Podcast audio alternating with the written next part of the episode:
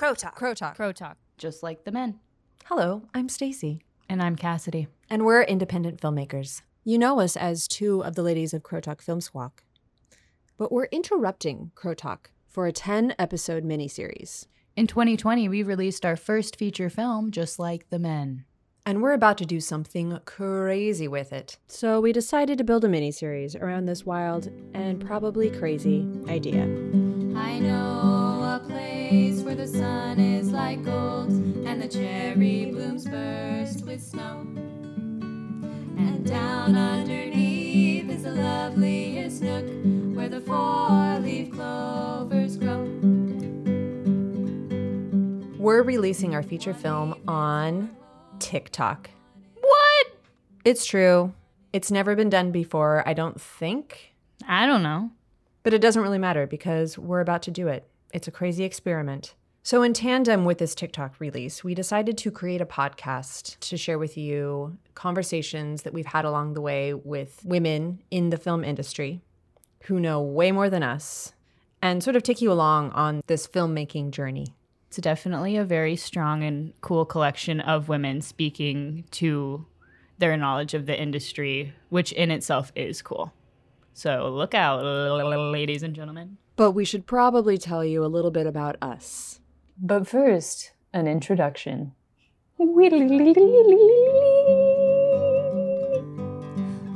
Chapter 1 Evil Dead, the musical. and one is for love, you know. When Stacy met Cassidy. When Cassidy met Stacy. It was in a grimy bathroom. You heard that right. It wasn't a grimy bathroom. What were we doing in that grimy bathroom? We were having a costume fitting for a musical about zombies, Evil Dead, the musical. And so we were like partially clothed, and I vividly remember not wearing shoes. And it wasn't the cleanest bathroom. It was a bar bathroom. Have I said that already? I think you might have, but we can definitely reiterate that it was a bar bathroom. And for the Bellingham locals, it was the horseshoe bathroom before the new owners.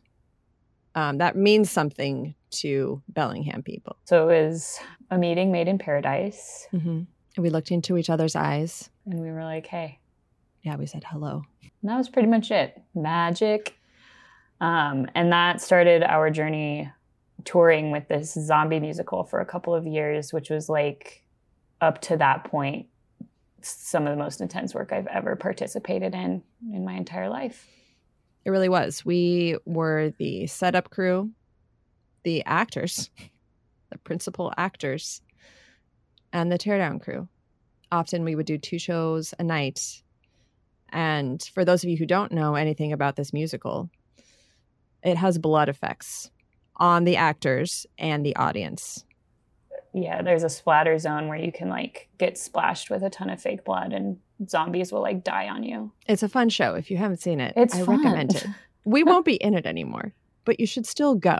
It was a strange experience. I've never been in a show before where like we knew it so well we didn't have to rehearse.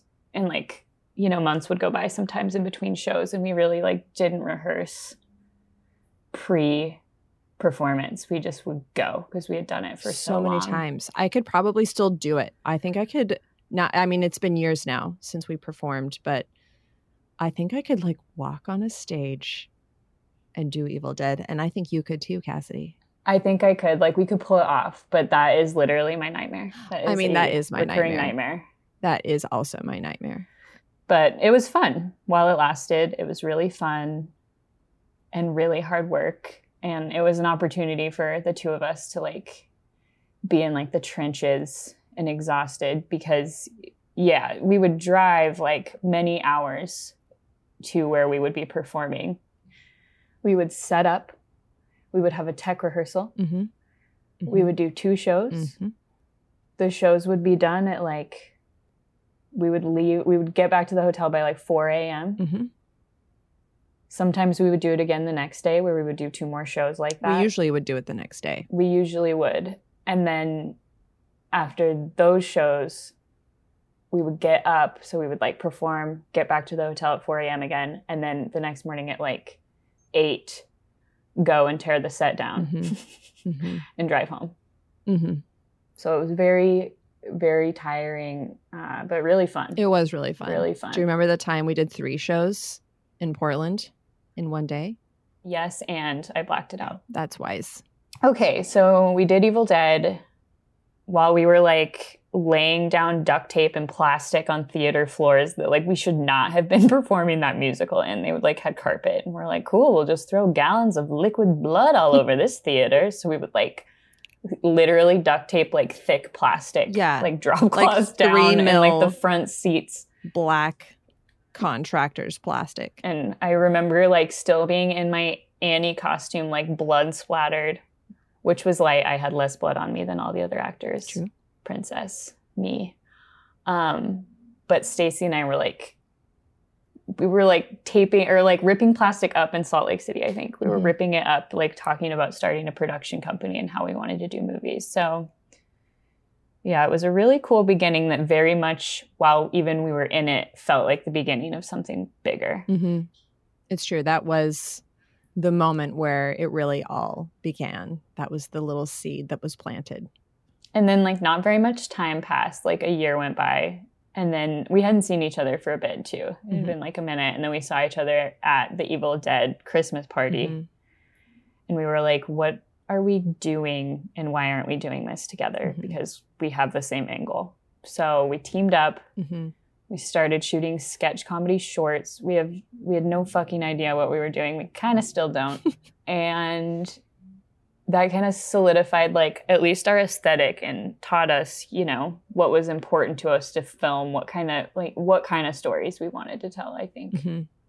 Yeah, we basically took ourselves seriously from day one, or that was the intention that we set, was that if we take it seriously, then it will sprout legs, hopefully. Dreams. Oh, we can't use like Disney songs, so shoot. Hey, if we get flagged by Disney, then we've made it. If we're like infringing enough to get on Disney's radar, I would say then this the goal of this podcast has been met. So, where does that leave us? So now we're making sketch comedy shorts. We're taking ourselves very seriously. We got some good ones. One of those being Free the Penis. hmm And it's a short documentary surrounding the conversation about male nudity on the big screen or the lack thereof. And we thought it was going to be like a three minute little video, and it turned into like a 20 minute short because it was a really interesting conversation. We were shooting it back in like 2015. So the landscape of that conversation was much different back then, too. Like, no one was really talking about it at that. And that is how we met Laura Laffrado. And basically, we have this on camera. She interrupted our interview about wee wees and was like, I gotta talk to you gals. and told us about a famous woman in Bellingham at the turn of the 20th century who wrote a screenplay that was never produced and has been sitting in the archives for 100 years. So, if you've never heard of Ella Higginson, that's totally okay because nobody has. But Ella Higginson was frickin' famous, okay? A poet laureate of Washington State, An internationally published novelist, a celebrity of her time, a friend to Jack London, the only person that was really writing about the Pacific Northwest at that time. So she was like truly the eyes of the Pacific Northwest for the whole country because people like didn't travel back then how they do today. a campaign manager for the first woman to hold office in Washington state. Kind of a big deal, wouldn't you say, Cassidy? I would say, I would say so. She was a big deal. She was a very big deal. But nobody knew about her. So stick around. Next episode, we're going to have Professor Laura Laffrado from Western Washington University as our guest.